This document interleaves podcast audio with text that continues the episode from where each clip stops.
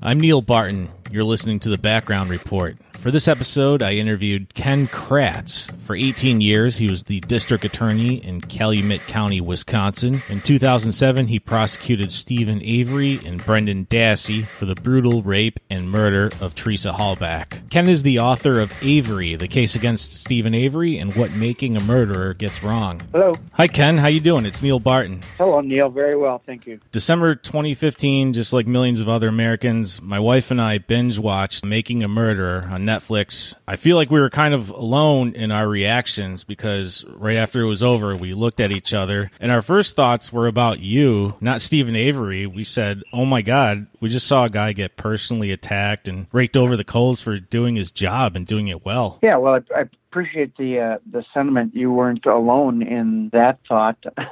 I guess I was with you on, on that one, Neil. But that having been said, since it premiered in 2015, there's been a steady uh, stream of people who have really had their eyes open to what making a murderer was, who Steven Avery really is, and I guess are are thirsty for more of the facts of the case, more of Steven's background. And we hope uh, next year there will be a release of a series being produced right now by Transition Studios in uh, Cleveland. And in, uh, I think, September of 2019, it's slated to be released, and that should provide a, a really well done response to Making a Murderer. So uh, everybody should be looking forward to that. Oh, that's great. I'm looking forward to seeing that. Are you involved in it at all? Are you helping produce it or are you consulted on it? Well, I'm being uh, interviewed, as are many of the people who were vilified in Making a Murderer, and, including uh, Tom Fassbender and some of the cops that were involved, and, and really an opportunity for friends of Teresa Halbach to be heard from. So it's very much the other side of the story, what you didn't get to hear, and, and much closer to what the jury got to hear and consider back in 2007. I've been thinking about you the last couple years, just kind of wondering how you're doing. Has whatever negative effect this documentary had on your life a couple years ago, making a murderer, has it died down since then? Well, uh, yes and no. I mean, the uh, back in 2016, the first couple of months of 2016,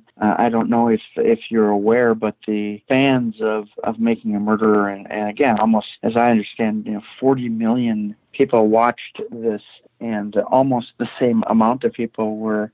Uh, were really spoon fed and led to believe that a, a travesty happened, that a, a, miscarriage of justice happened, and people believed that I should have some ongoing consequences because of my role as lead prosecutor in that case. And so in March of 2016, uh, I lost my law firm, my private law firm. There was a concentrated effort to call my office and to harass me and, and harass my clients, and, and we weren't able to uh, withstand that after about uh, after about March. Uh, one of the things that people don't understand is that since this documentary came out, or docu series came out in December of 2015, from that day until my personal law firm closed at the end of March in uh, 2016, I did not get one additional private client. Wow. And so think of the impact of that, not just for me and, and my law firm, but really everybody that was involved has a similar story. Jim Link and, and Andy Colborn, two of the officers who were targeted, really brutally targeted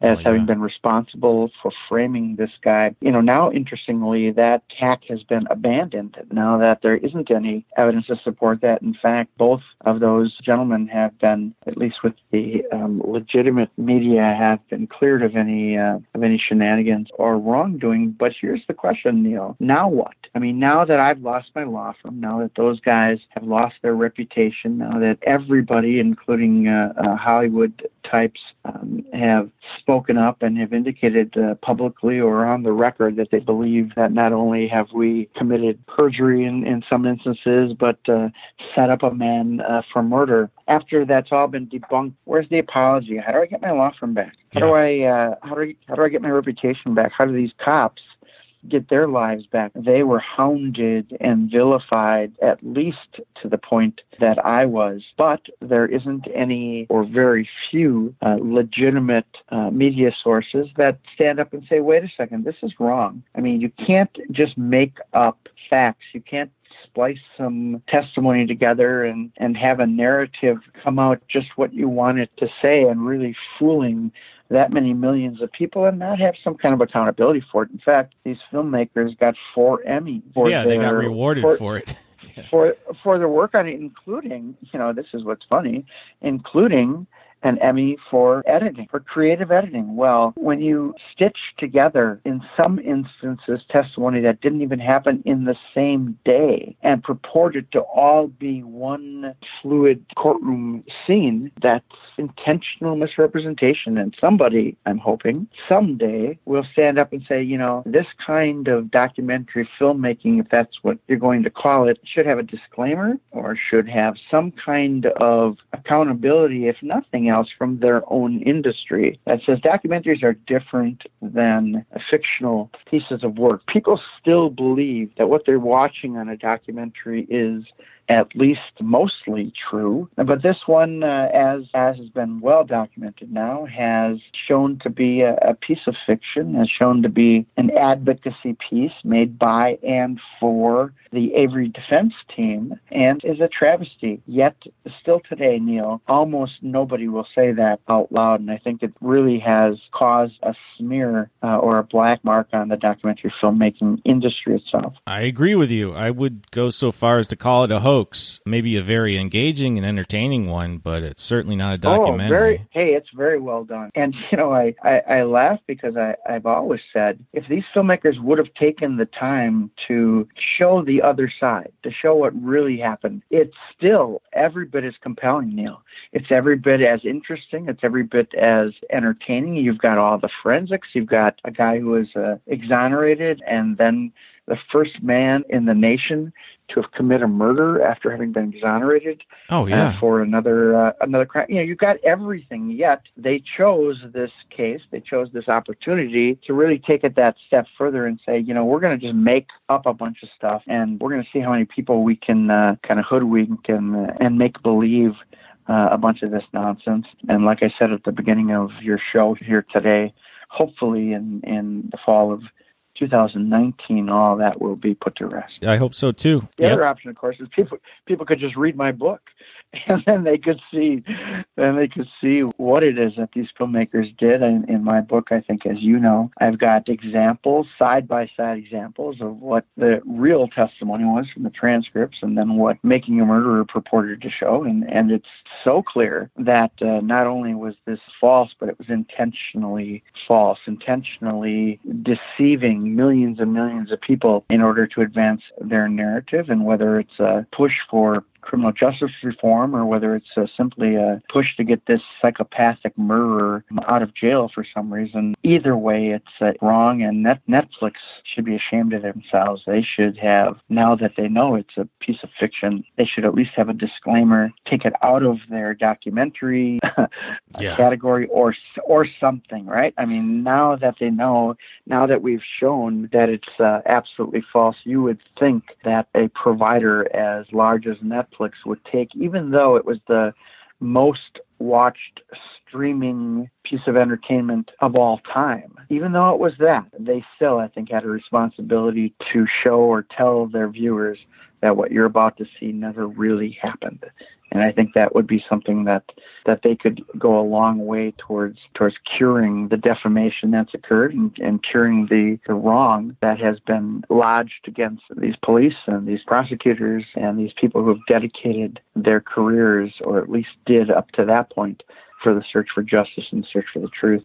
And it's so funny in a tragic way how that is just poo pooed and just put to the side that uh, that reality that these were really good honest people that were destroyed by this, and and I'm obviously still bitter about it. These guys, I mean, Link, Colborn, I mean, especially Tom Fassbender and Mark Wiegert, you could just tell they're seasoned pros in the way they handled the Brendan Dassey confession and everything they did. Well, you know, the the, the Brendan Dassey confession, I think, is a standalone issue, and I'll, I'll be happy to talk about that in in just a minute. But mm-hmm when they, meaning the documentary filmmakers, when they suggest that there were a bunch of Keystone cops around here or that there was uh, no physical evidence or that it was a bunch of people that didn't know what they were doing, it's exactly the opposite of that. This was the largest criminal investigation in Wisconsin history.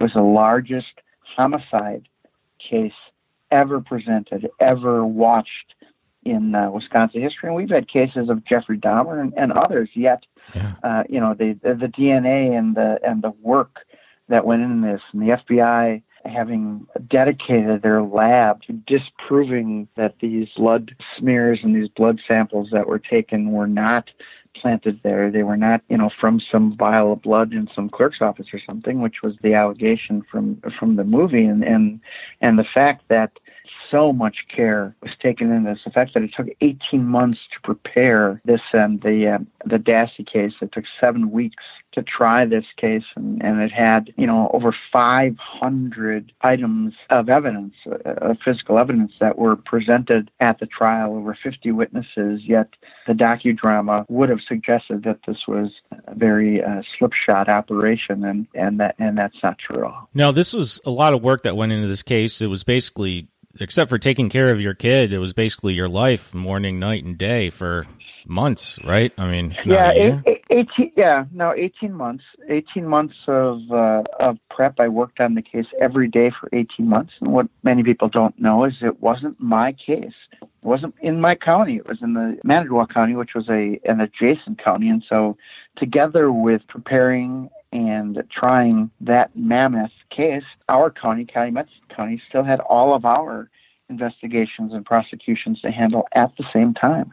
And so, you know, I did this as a favor for Manitowoc County. I wasn't wasn't responsible to do it. They asked me if I would accept the special prosecution of the case. They asked my sheriff's department, the Calumet County Sheriff's Department, if they would accept the position of lead investigative agency because of the uh, potential for a conflict, and we did, and we did a really a really fine job. I, I think balancing or juggling all of those things. Somebody had to try this case. Somebody had to take it on. It couldn't be Manitowoc County, and so the fact that I had a lot of experience. I was a very experienced uh, prosecutor at the time. I seemed, and the victim was from our county. I seemed to kind of be the natural person to have asked, and I, I see why they asked, and I and I don't regret having accepted it. My life would certainly be different now if uh, we would have just declined the uh, the handling uh, of the case, but.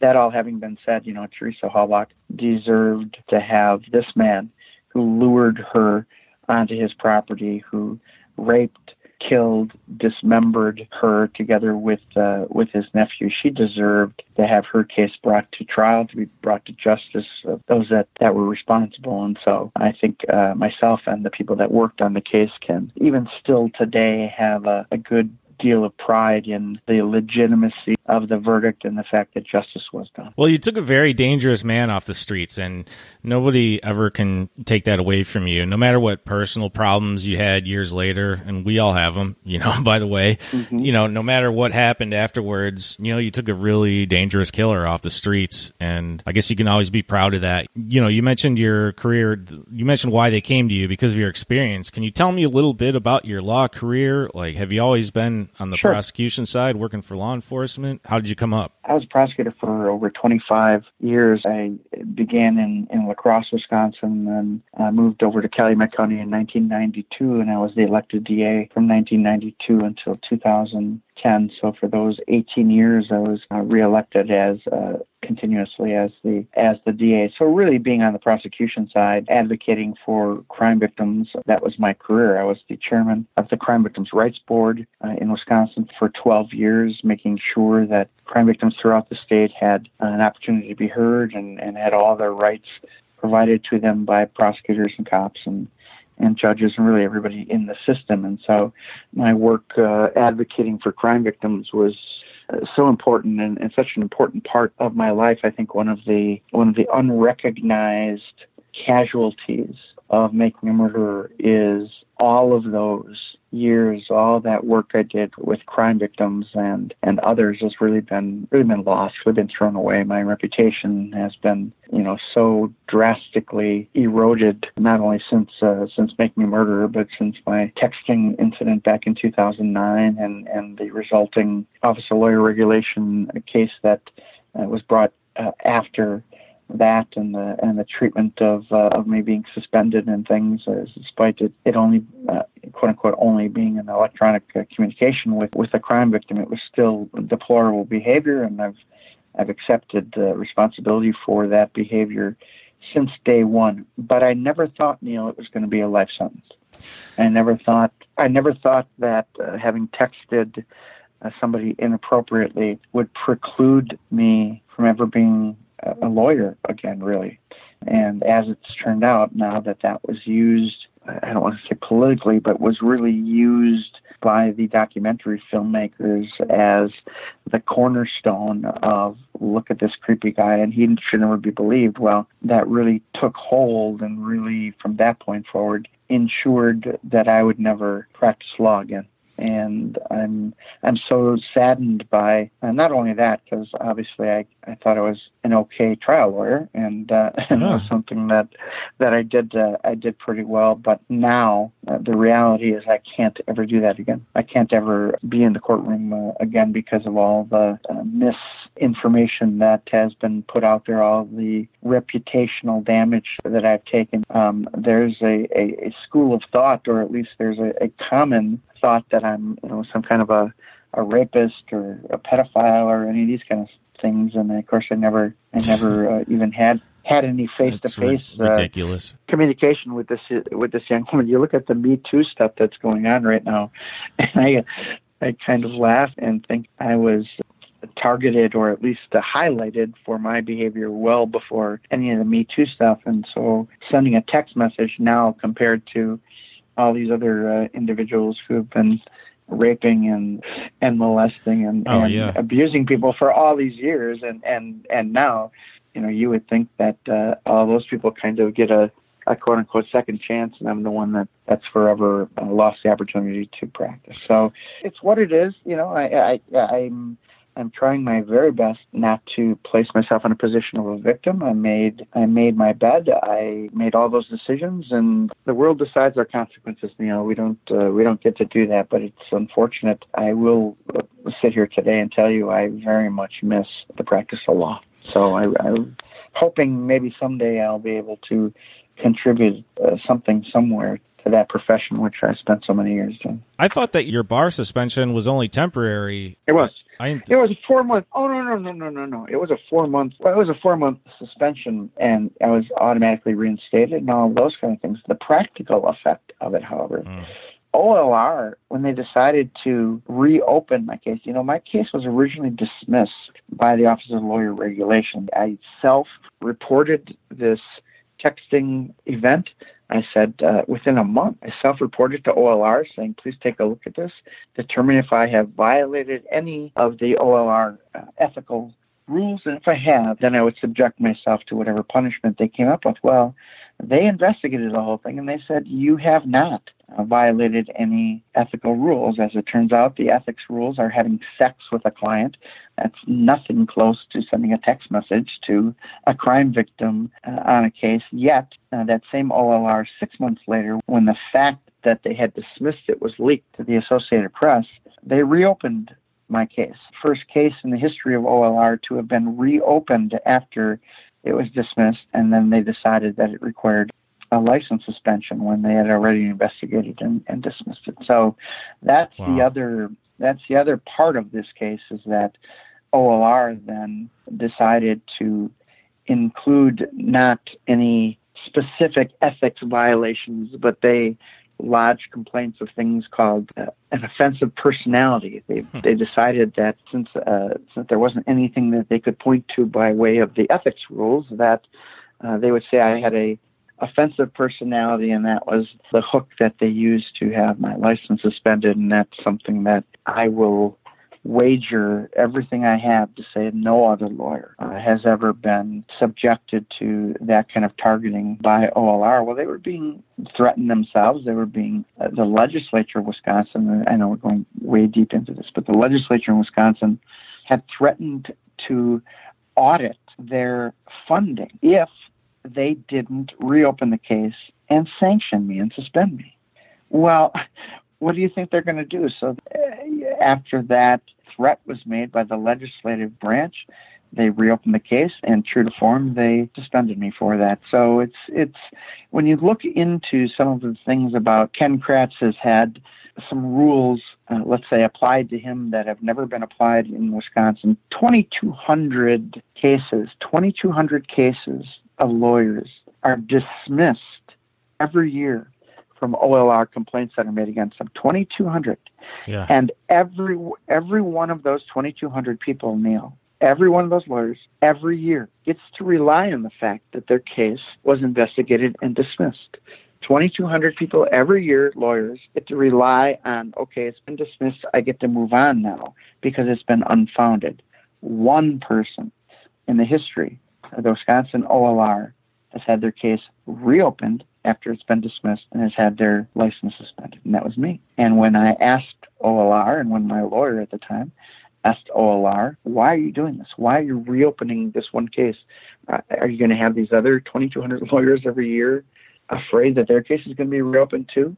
When asked why they did it, they said because we can. Yeah. And anytime you get a a, a, a quasi governmental or a, a regulatory agency doing something because they can, the results uh, are are hard to swallow and something that people have really moved on from. They don't want to uh, to view that uh, that situation as something that could ever happen again. And of course, you know, I'm the one that I'm the one that once again gets to be the poster child for uh, for OLR and, and, and for that behavior. And, and like I said, consequences aren't something that that I get to choose. Uh, I, I bore the the four months of suspension uh, that had had me losing one of my earlier law firms when they suspended me. Mm-hmm. You know, I lost the law firm, then I then I reopened it again, and I built it up again, and and then uh, you know making a murderer comes out and then i lose that law firm and so it's it's been a, a, a tough road for me. It hasn't felt at least like it's been a, a level playing field. You know i felt Yeah. that olr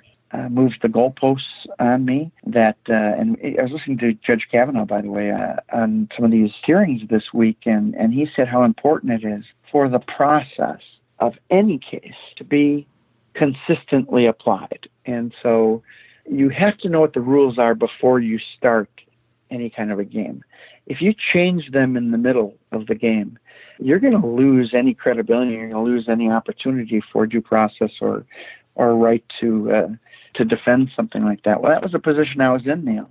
They during the course of the investigation, they said, "Well, I know that we've never opened a case up again after it's been dismissed, but we're going to anyway. We're we're going to use that uh, uh, because we can answer uh, for for Ken Kratz's case and Ken Kratz's case only, and and that's just something that I'm hoping as the years kind of trickle by that uh, maybe some scholars will take a look at and say, how the hell did this ever happen?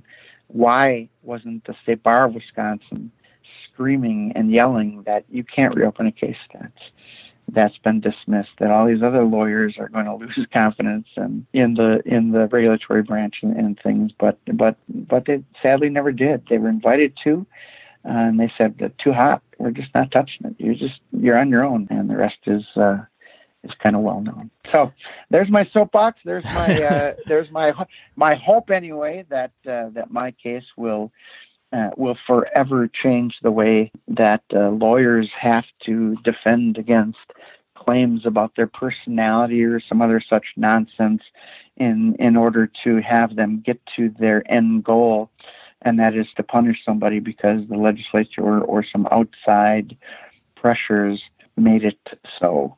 And uh, and that's what happened Well, I should point out in your book, Avery, the case against Steven Avery and what making a murderer gets wrong. You know, when you talk about what happened with you and the Bar Association, you didn't run from it at all, and you're actually a little humorous at Yeah. points and pretty self deprecating, you know. so, Well, I was an idiot. Hey, I was an idiot. Neil. I'm going to tell you right now. There's nobody that screwed up their life as well as I did. I mean, I did one thing really, really well, and and that was it. I don't use it ever as as an excuse, but the combination of Xanax and Vicodin, it's even more prevalent. But back then, the opioids and the and the and the Xanax and the and the Ambien, all that together, kind of, you lose all your um, inhibitions and you make really bad really bad decisions. Yeah. And and when that happens, and you look back at it, you say, "What was, what was I thinking?" And really, I'm when all said and done, I'm really thrilled with uh, the intervention that happened to me. Uh, you know, I was on a path of, of self destruction. I, I certainly would have gotten myself into, uh, you know, much more uh, of a problem because of the decisions that I was finding myself making. So, from that perspective, it needed to happen. But I'm hopeful that other lawyers that look at me or look at my case will say to themselves, you know, there's agencies out there like Lawyer Help Services and other support groups that you don't have to lose everything before you you seek help for some kind of uh, compulsive behavior or, or, some kind of addictive uh, chemical or other behaviors that, that you're engaging in. You can get help, and you should and you should get help. You don't have to lose everything, and and I hope other lawyers won't shield the stigma and and things to to want to get help. Here's my uh, my last concern that I'll raise uh, about this because I self-reported. Okay, because mm-hmm. because you'd think that OLR would want to encourage lawyers to not have to wait for a complaint from somebody, but they self-reported saying, "I think I screwed up, and I'm willing to fix this and get help." You'd think those kind of people would, those kind of lawyers uh, OLR would want to work with and would want to, you know, with no other complaints ever in my history. I think those would be the kind of lawyers that they'd want to kind of reward for self-reporting. Yet they asked for a six-month suspension, something they've never asked for. In another uh, another case, you know, while the case was pending, Neil OLR had another very, very similar case brought to its attention. There was a lawyer who not only had been sending electronic communication to his client, he was having sexual intercourse with a developmentally disabled client, vulnerable, having sex with her, and they gave that person a reprimand. Oh wow! Not any suspend, not any suspension, not any. It was under the radar. It wasn't front page news. Uh, what they decided that deserved was kind of a written reprimand. Don't do this again. Well, look at the difference look at the difference in my behavior compared to things like that and really the only uh, the only thing you can point to is how public this was made and what an example uh, they wanted to make. Again, that's a decision that they get to make. It's a consequence that I have to bear, but I'll hope, at least in the future, that when consequences are applied to lawyers, they are evenly and fairly applied despite what might be rumblings or clamoring from the masses, kind of a, uh, a mob mentality when they when nothing short of of throwing this guy to the law business is, is going to be good enough. Well, it seems to me like you suffered uh, as severe consequences as you did because you were on the government side and there were politicians involved you know, and so they're worried about public image and and then they start threatening funding. So I guess it's a little, sure. you sure. know, there's more at play there. Even though your behavior uh, is a lot, it might have been a lot more innocent than other guys who got a slap on oh, the wrist. Yeah, there there's nothing innocent about my behavior. Let's well, not uh, let's kid.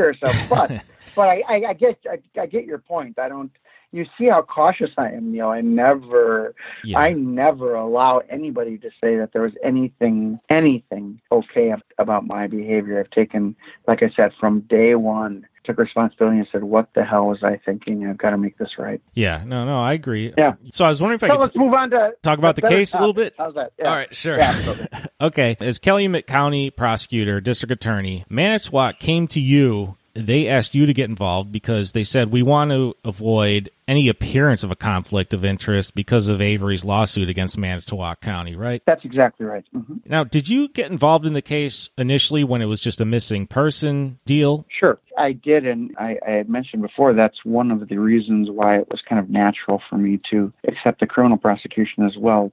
Teresa Halbach was from our county, was from Calumet County. And so a couple of days before her SUV was found on the Avery property, I was already working with Mark Wiegert and other investigators on the missing persons case doing cell tracking and financial credit card tracking, trying to find where this woman had gone to. And so our investigation was in full swing as a missing persons investigation. It wasn't until her SUV was found on that Saturday, I guess it was the 5th of November, that this case moved from a missing persons to an obvious criminal case and turned out to be homicide. This is 2005, so cell tracking was still in its infancy, right? It very much was. They were back in the old days of triangulating cell towers and pinging off of different towers. And now, of course, it's all automated and they can do it in less than a second. But back then, you literally had to have cell providers, and the Department of Justice assisted us, and they were taking maps and they were triangulating, and they were able to determine that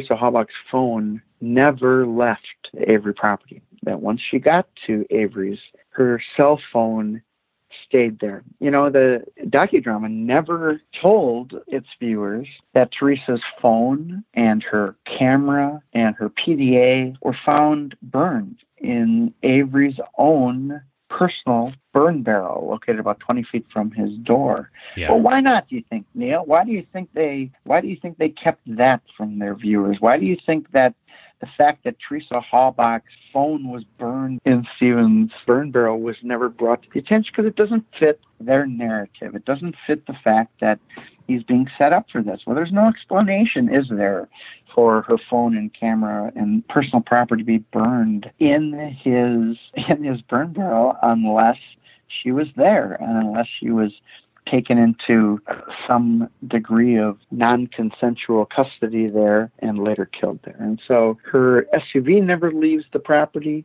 her phone and PDA never leaves the property, her bones are found intertwined with steel belts in Steven's burn area. Well, you don't hear that from making a murderer, right? Her DNA is on a bullet that's found in the garage that bullet is ballistically matches the rifle that's hanging over Avery's bed. Now, here's a question for those of your viewers that watched Making a Murderer. Let me ask you this. That rifle by Steven Avery is seized and is in police custody, not in Manitowoc, but it's in police custody either in Calumet County or in Madison, the Department of Justice, from the day they seized the property. All right? mm-hmm. So the 5th of November, let's say, his rifle is already in custody. Well, that means that the bullet that they found that matches, ballistically matches that rifle, had to be shot before the 5th of November. Well, if that bullet is shot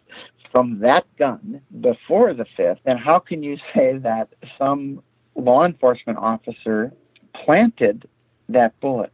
How do you get a bullet to plant?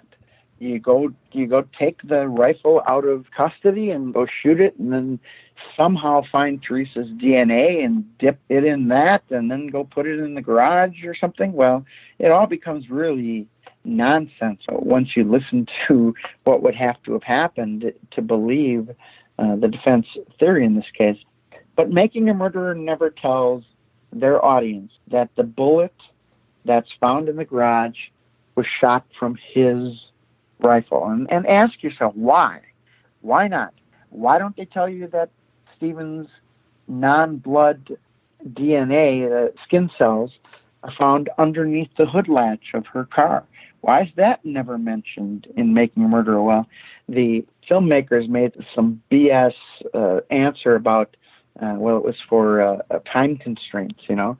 They couldn't. Uh, yeah, time they, constraints. They couldn't take yeah, they couldn't take the five seconds that it took for them to say that the phone and camera and PDA and his his uh, DNA is found on the latch. They couldn't tell you all of that, but you get a lot of time of you know pot eating lettuce and things and making murder, and they certainly a time for uh, for all that stuff. So I guess uh, I guess I guess you and I may have a different opinion of what might have been relevant for them to include in in their ten hour docudrama when they're trying to convince everybody they didn't have time to tell us that uh, that her phone was found in his burn barrel. Well, it's not the story they wanted to tell. However, like you and I talked about earlier, it still would have been just as compelling and interesting if they did oh, include that stuff. Exactly. It's a great story with both sides being told. I think they really missed an opportunity uh, to do that. And, and they have some legitimate concerns and points. And Mr. Strang and Buting had uh, legitimate uh, points about some uh, reforms that they were that they were hoping to make. But you know, uh, Jerry Buting especially was willing to advance what he has to know to be untruths. When he said, "Gee, I wonder how that that hole got in the vial that we found." Remember when when he Oh, said yeah, it's a, a, the a- vial, a, yeah. a, a red a red letter day, he says for the defense. Well, by the time it got to trial, not even making a murder, but by the time of trial, Buting already knew that that hole was put there by a nurse named Marlene Kranitz. She said, I'm the one that put the hole there. And he knew that, and they abandoned, by the time of trial, they abandoned this notion that that hole was significant at all. Yet, when we get to making a murderer, they tried to make it the smoking gun and tried to make it the it sound, you know, and it's just it's wrong. It's it's a lie. It's intentionally misleading. When you look at some of the things that Mr. Buting, especially of that defense team, has been willing to present as factual or legitimate uh, since the time as he spends his speaking tours across Europe and across Australia and and everywhere else, you know. I'm wondering if there's ever been a lawyer team that has profited so much by losing so badly. uh, in yeah, a case. exactly.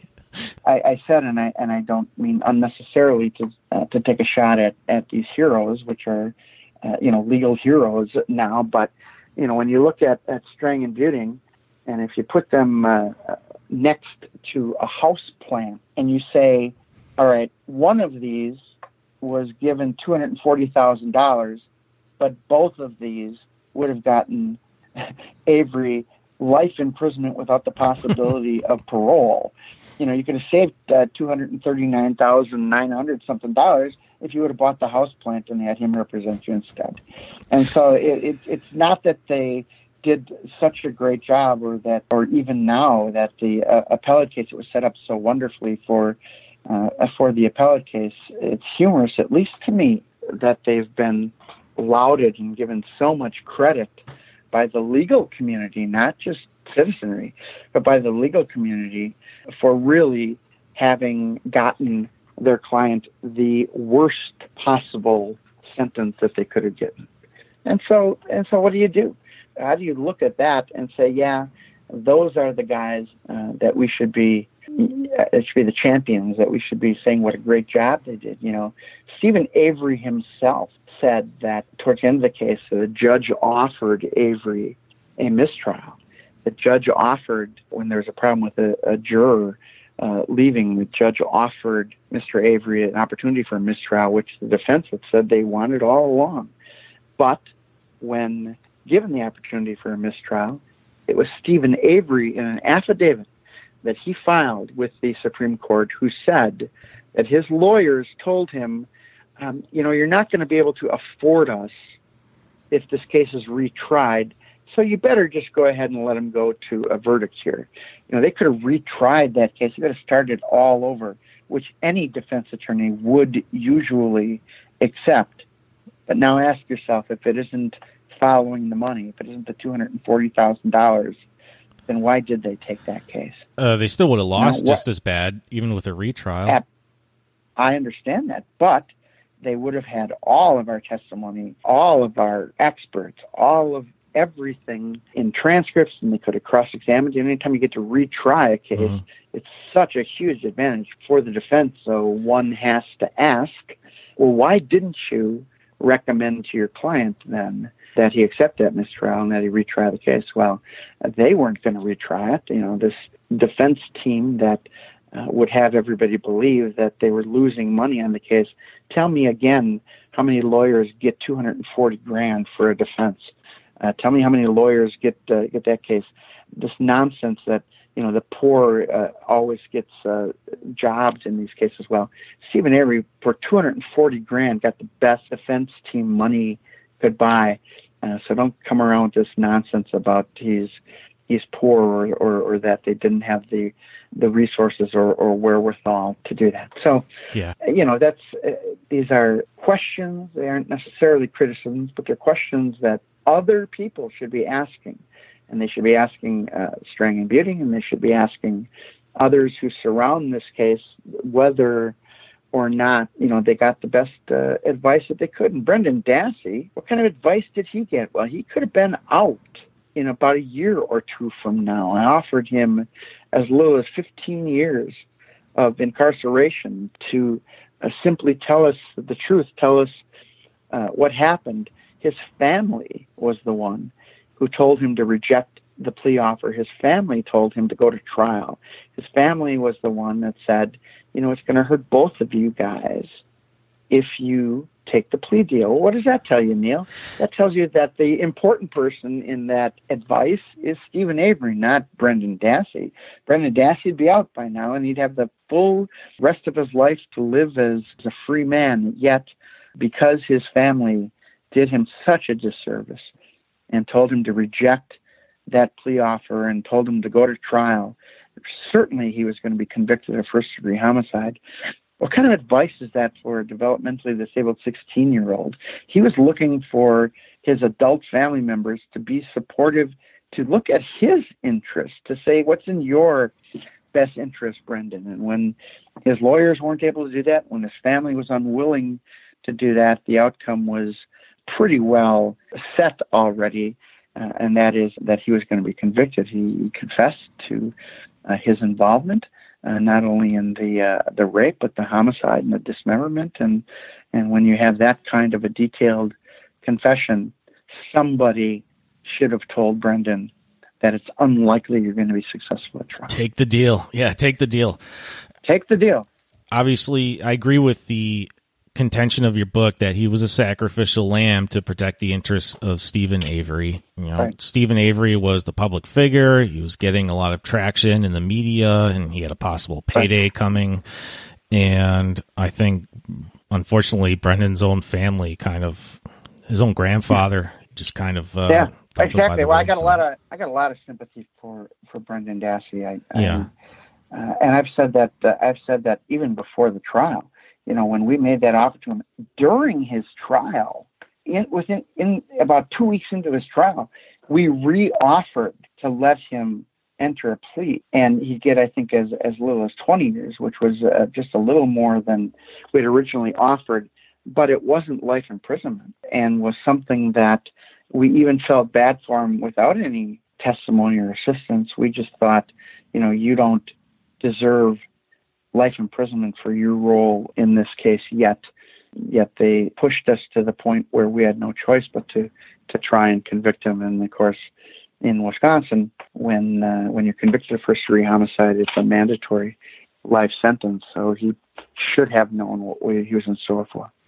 Yeah, I think the whole situation with Brendan Dassey is sad, and that's not to say that his confession was not accurate. I, it was actually pretty highly detailed and it was damning. But as far as how his case was handled and the pressure he was under from his family not to cooperate with law enforcement, that seems right. and the the consequences he's suffering now for that. And making a murderer again cherry picked. They they picked the one area of, of the videotape where, after being frustrated and asking him so many times, Mark Wiegert finally said, uh, Who shot her in the head? By the way, Neil, who shot her in the head is not a leading question. It doesn't provide the answer. He could have said nobody. He could have said John Smith, right? He didn't, though. He said Steven Avery was the one that, that shot her in the head. And then, after making a murderer says, Well, that's all you have to hear, they don't play then, okay, Brendan, tell us what happened when he gives this detailed narrative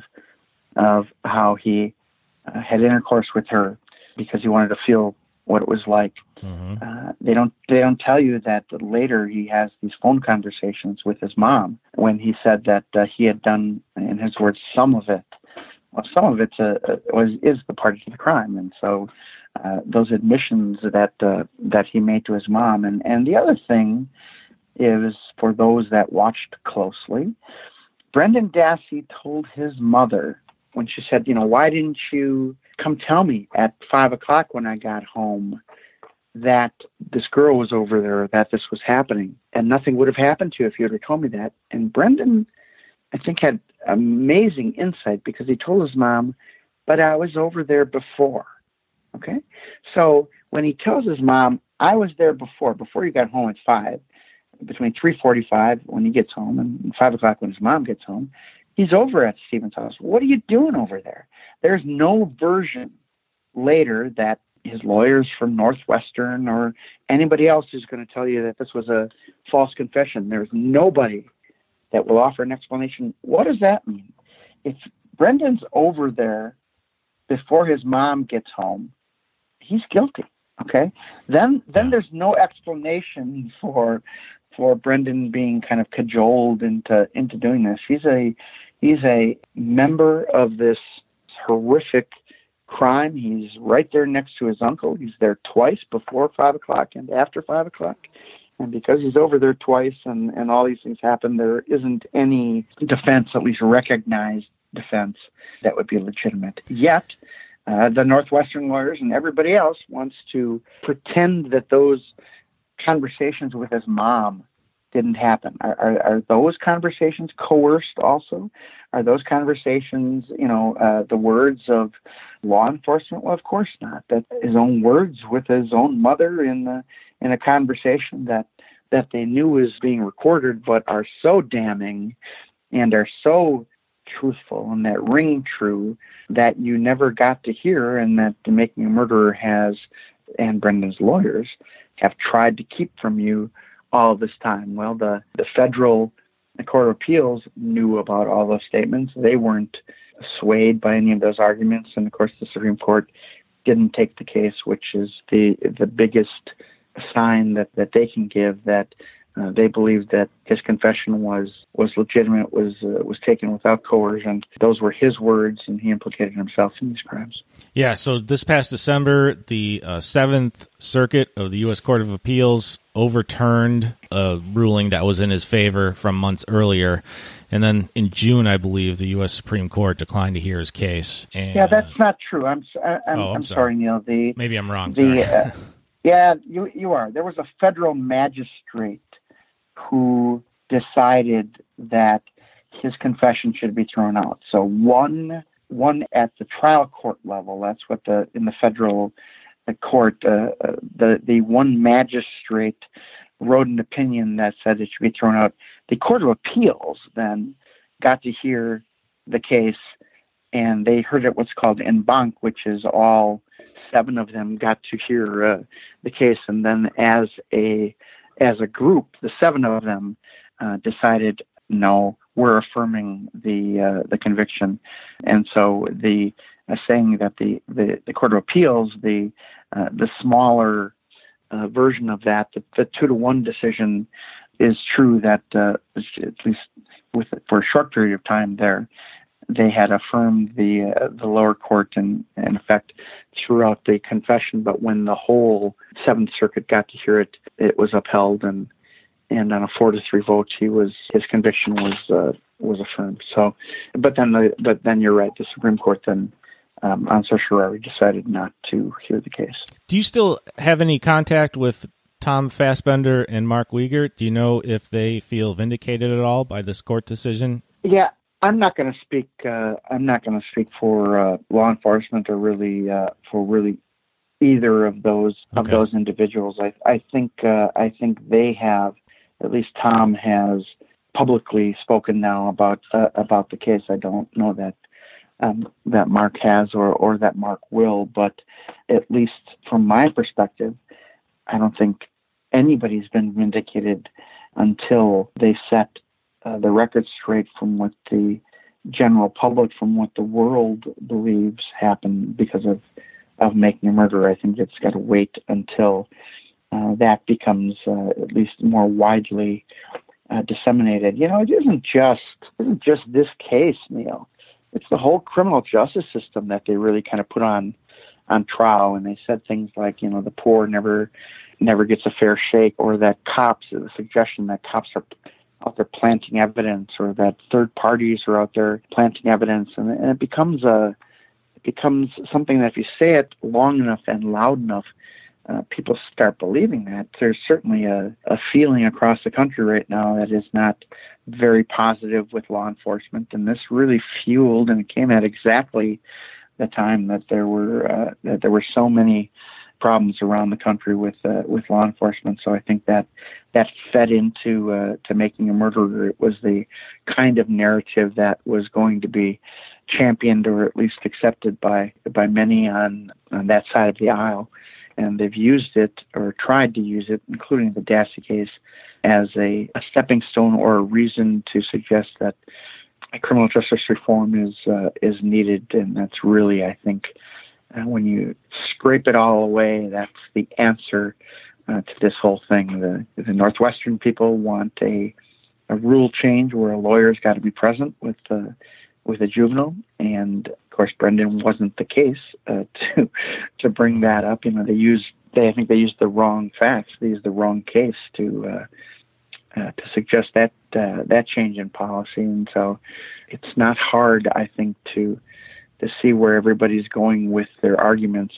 Again, once you scrape them all away and see what it is that they're now advocating uh, for, and and the reform in this case was for criminal justice, juvenile justice reform, with statements by juveniles and and whether a lawyer should be present or not much has been made about whether ideas were put into Brendan's head by the officers interviewing him, but I think yeah. what a lot of people miss is they actually did a couple things to test his level of suggestibility. They would say things right. like, "I know she had a tattoo on her stomach," and he would say, "Well, no, right. I, don't, I don't remember seeing that." Or they kept insisting right. that we know you maybe you shot her in the head. You're not being honest, and he would come back every time and say, "No, Steven did." There's those. Those are really well known because they're in that video, but but when you look at collateral information, when you look at what things he says to his family, you know, which you have to believe are true because he's saying them on the phone and he's not being coerced and he's just being asked what happened. Well, he makes all kinds of inculpatory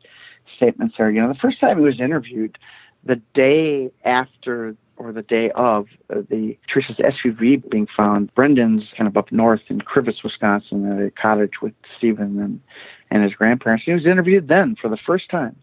Brendan was interviewed, uh, and of course, he's off the radar. We don't think he's involved of, of anything.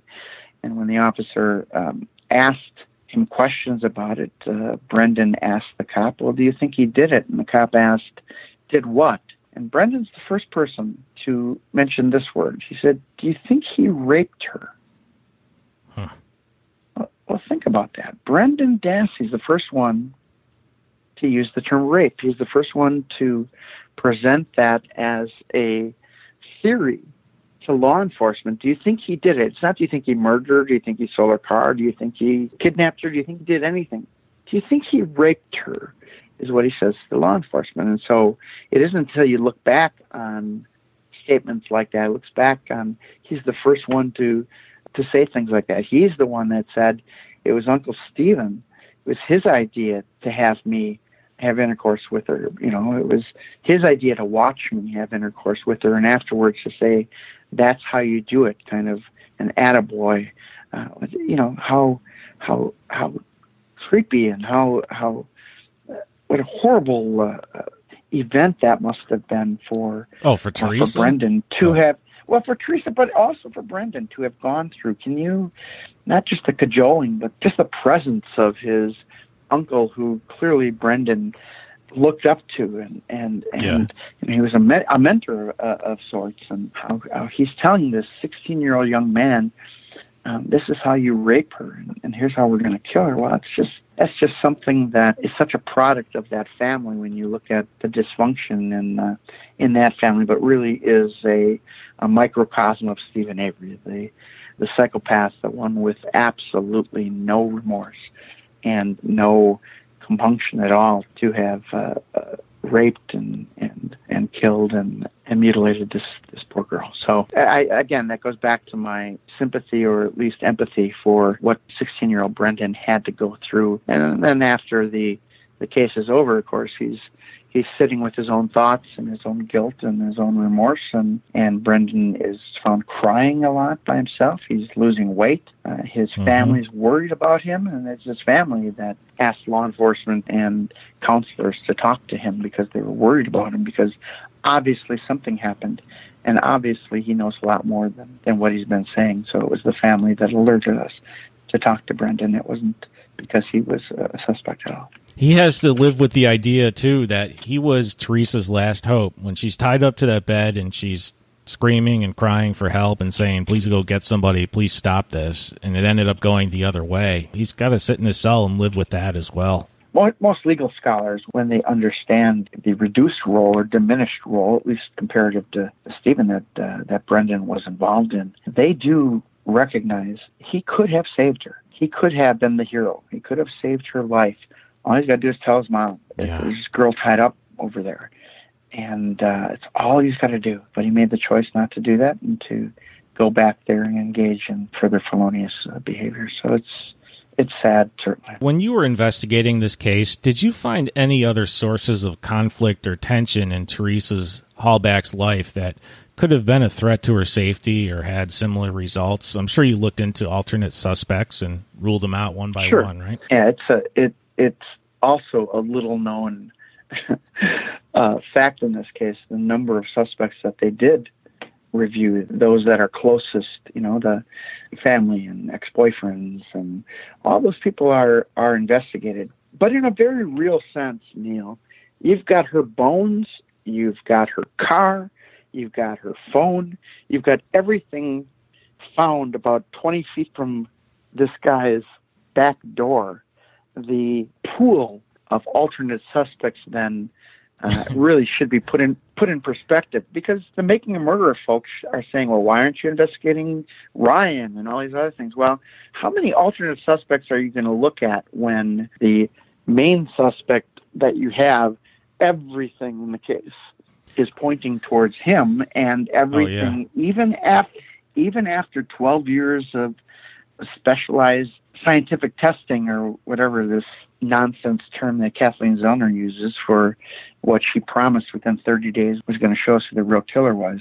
Anyway, I digress. All of that stuff for years and years has still not suggested anybody other than Steven Avery being involved in this case, and so it withstands the most scrutiny maybe that any homicide case has ever had to endure. It has withstood that for all of these years, not only because of the good investigation, but because the physical evidence was just so darn powerful, and it all pointed, you know, six six different places. Steven's own blood is found in the SUV. Not they're all the same way.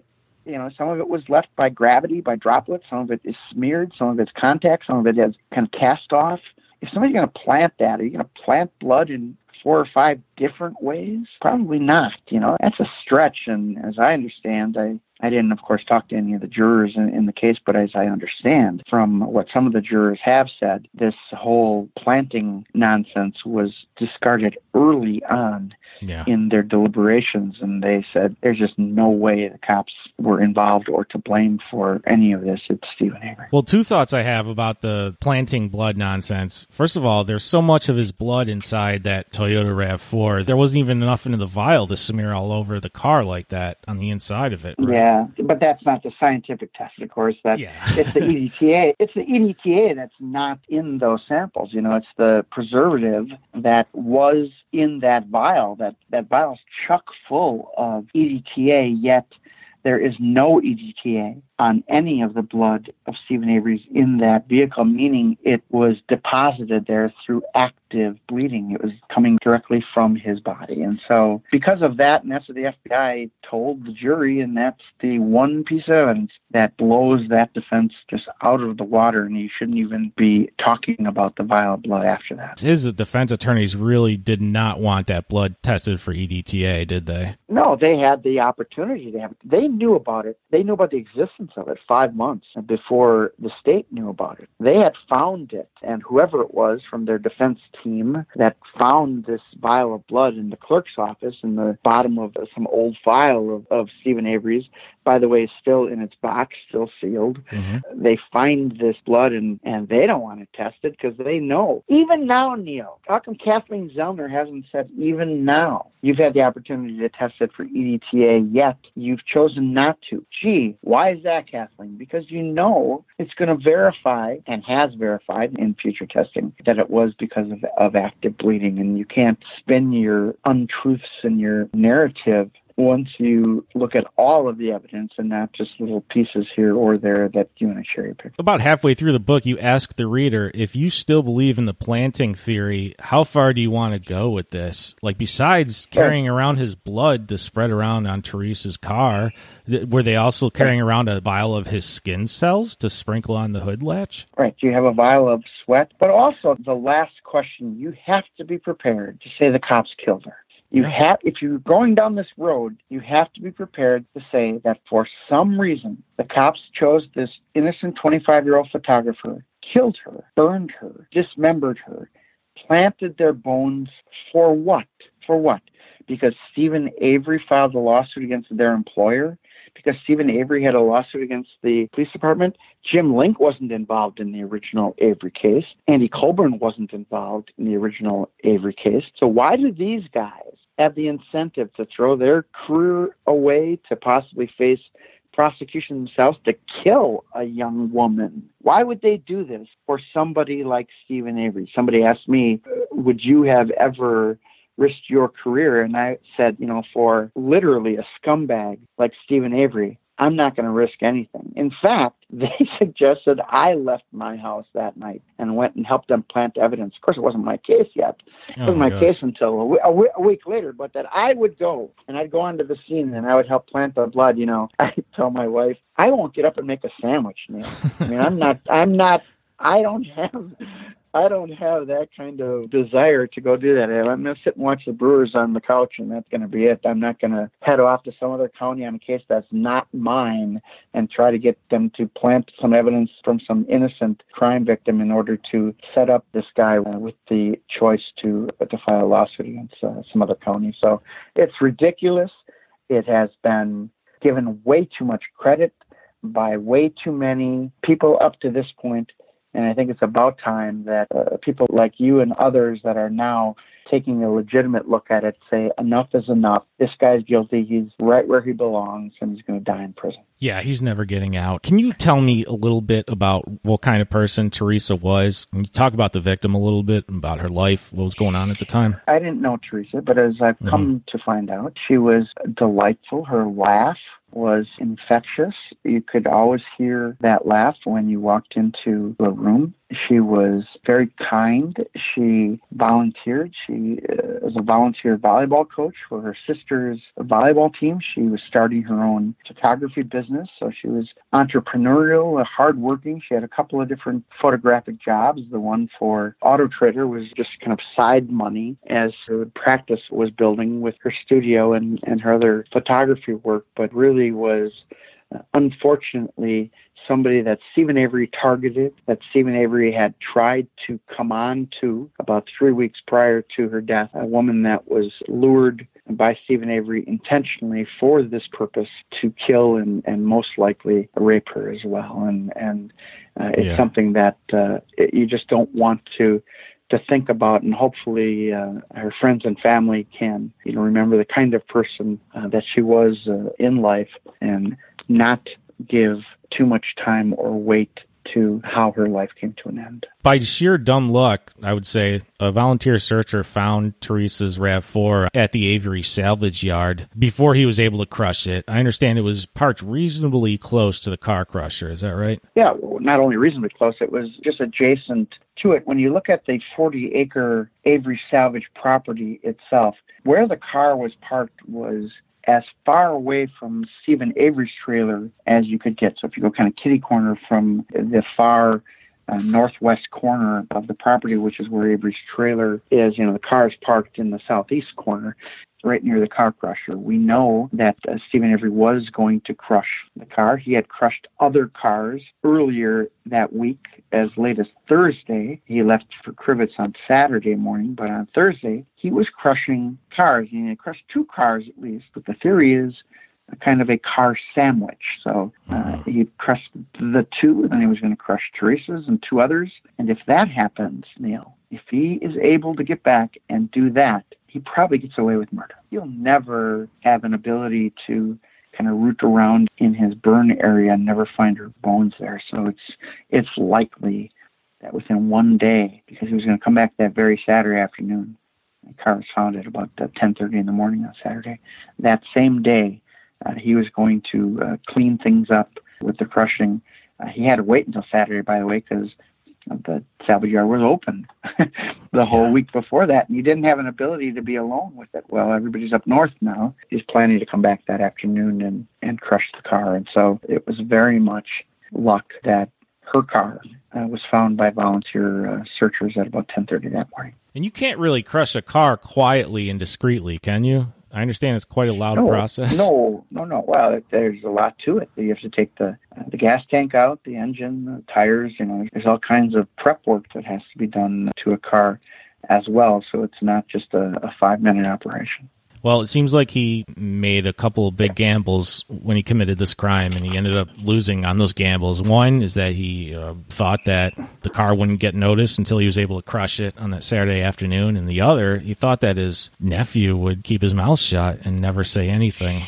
He did what he could to ensure Brendan would be quiet forever. I think back to when he and Brendan had both raped Teresa, at least that's Brendan's story. And Steven Avery hands Brendan a knife and tells Brendan to cut her throat. Okay. Mm-hmm. What this uncle is doing at that point, she's forever buying his silence. Yeah. He's making this young man involved in the homicide that he's uh, going to be doing. So Brendan can't say anything from that point forward. He's uh, Steven savvy. He he's a he's a, a, a career a criminal certainly has spent many, many years in prison is is very, even though his IQ is not very high, uh, he is very uh, savvy in criminal things. He had become somewhat of a DNA expert in prison because of his case. He knew that burning a body was the way to get rid of DNA evidence. He knew that bleach was the one chemical that would mask DNA to the point where it couldn't be determined. So he and Brendan are pouring bleach all over his garage floor and scrubbing the floor that very night. Well, why do you do that, Neil? Why do you why do you take bleach and are on the day that this woman shows up missing and likely is murdered? Uh, why are you picking that night to take all these uh, different cleaners and and especially bleach and, and pouring it all over the floor? Well, oh, just one reason. Just a casual routine cleaning, right? Right, right. Well, his whole house was cleaned like that when the officers uh, went into his house uh, even before they had a search warrant when they just talked to him and he invited them in the house. Yeah. The one thing they they said was it smelled freshly cleaned. You know, when you walk into a house, it felt it it smelled disinfected.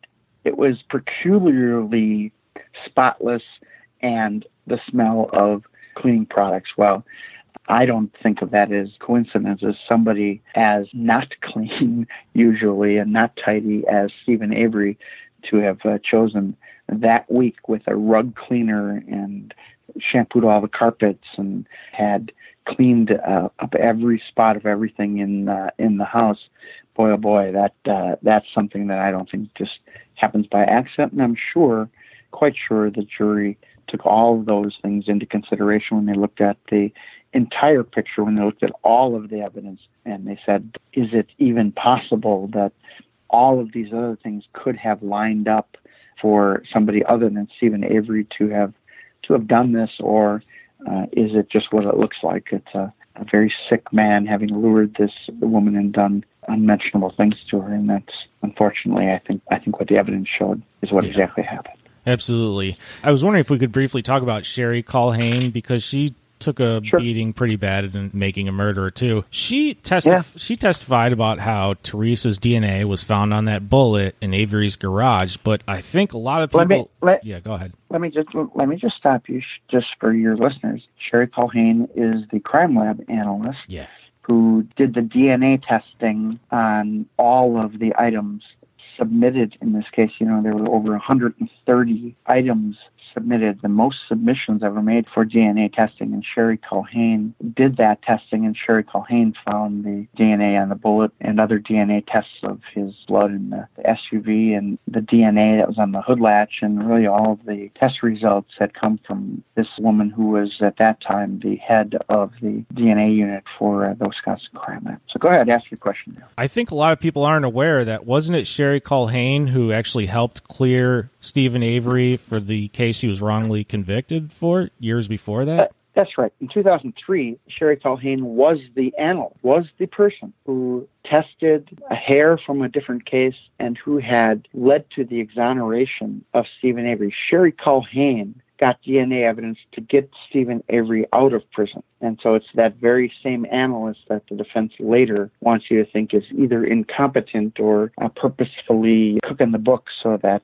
she and others could help convict Steven Avery. Well, that's nonsense. Uh, she does the test and it comes out the way it comes out. And it's whether in 2003 when he is the, set to be exonerated or in 2006 when she is asked, uh, 2005 and 6 when she's asked to test the, the blood from this case or way back in 1985, I guess.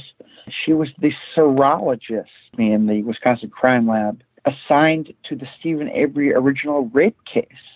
So when they just did ABO and that kind of testing of, of blood when they didn't even have DNA, she was the serologist that worked on Steven's first case. So she has every Steven Avery case from 1985 through his, his conviction. So you've got continuity in the same analyst doing all of these testings, which is very, very unusual. And her job isn't just to get results that win prosecutions. Of course. And look, and what's which is critical here, any of that evidence could have been tested, retested, and has been. And all of her findings have been affirmed. Well, what does that tell you? You know, we we never hear of the scientific results that Kathleen Zellner says she was going to go off and have done. Why do you think that is, Neil?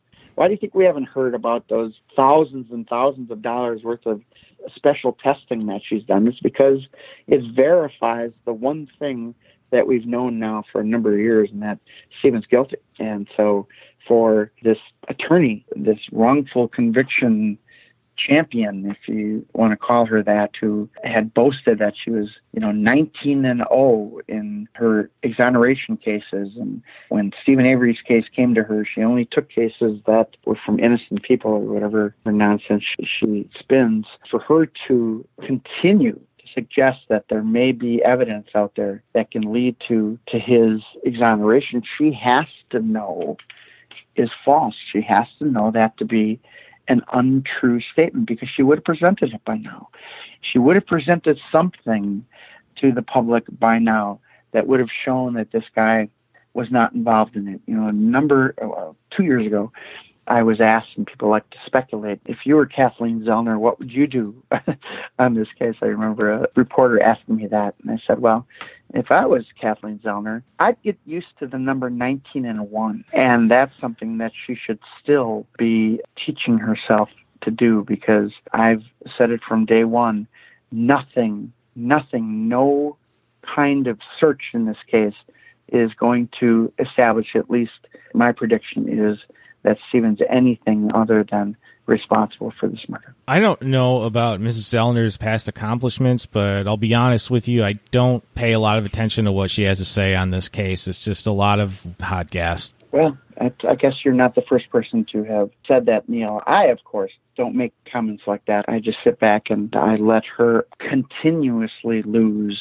at the circuit court level, the Court of Appeals, and but now thankfully, in the court of public opinion, she is losing all of her credibility. What are you up to these days, Ken? If you're not practicing law, I'm just uh, what's your life like? What are you doing?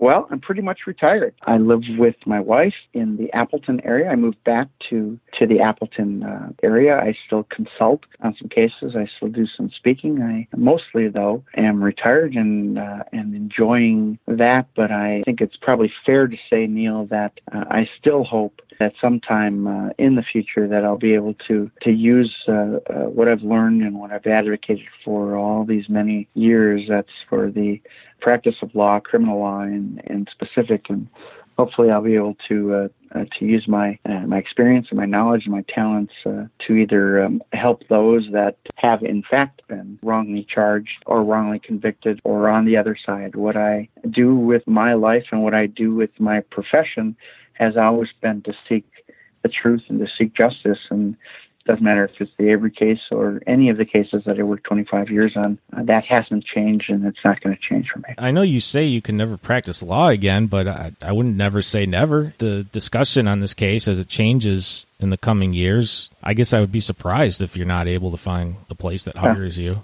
We'll wait and see what happens. I'm 58 years old. I'm an old man. Oh, and, oh, really? uh, and I and my wife has uh, has plenty of jobs. I, I built a chicken coop today, so it, there's a lot of things like that that have to be tended to. But uh, but I'm pretty confident that somewhere down the road I'll I'll get back into the game in some sense. So, is there anything else about this case that you wanted to mention that we haven't talked about? You haven't spoken publicly a whole lot about this case, and, and I just want to give you an opportunity if there's anything else you wanted to cover that we haven't already. I just want people to understand, or people listening to this to understand just how pervasive the the deception was in this docu series. I mean, it, the intentional misrepresentation, leaving things out, but also making things up that didn't even happen. I, I can't stress this enough. Not only should these filmmakers be embarrassed about the product that they put out there, but through these numbers of years now, that legitimate investigative types or media types have had a chance to look at this, why still, in a real sense, nobody has taken them on? Nobody's willing to stand up and say, look, you lied. Those Emmys you got, you should give back. Because the documentary, or, or, or so you call it, it wasn't that at all. And it's something that that industry should really, I think, look long and hard at. Eventually, like everything else, the truth's going to come out eventually people will get vindicated in the sense of at least everybody will know what happened. But I fear it's too late. I fear it's too late for anything meaningful to come out of that. I, I know you can't give Andy Colborn back his reputation. I know you can't give me back mine. Or Jim Lenk, who sadly is ill and living in another state. You, know, you can't take those years that have really been stolen from all these people and under the name of entertainment. Well, it was entertainment. So what if we vilify some cops or whatever? It makes for a good show. Well, the other side of that is these are very real people who have very, in a very real sense, had their lives destroyed. Yeah, and, these are real people somebody, with families.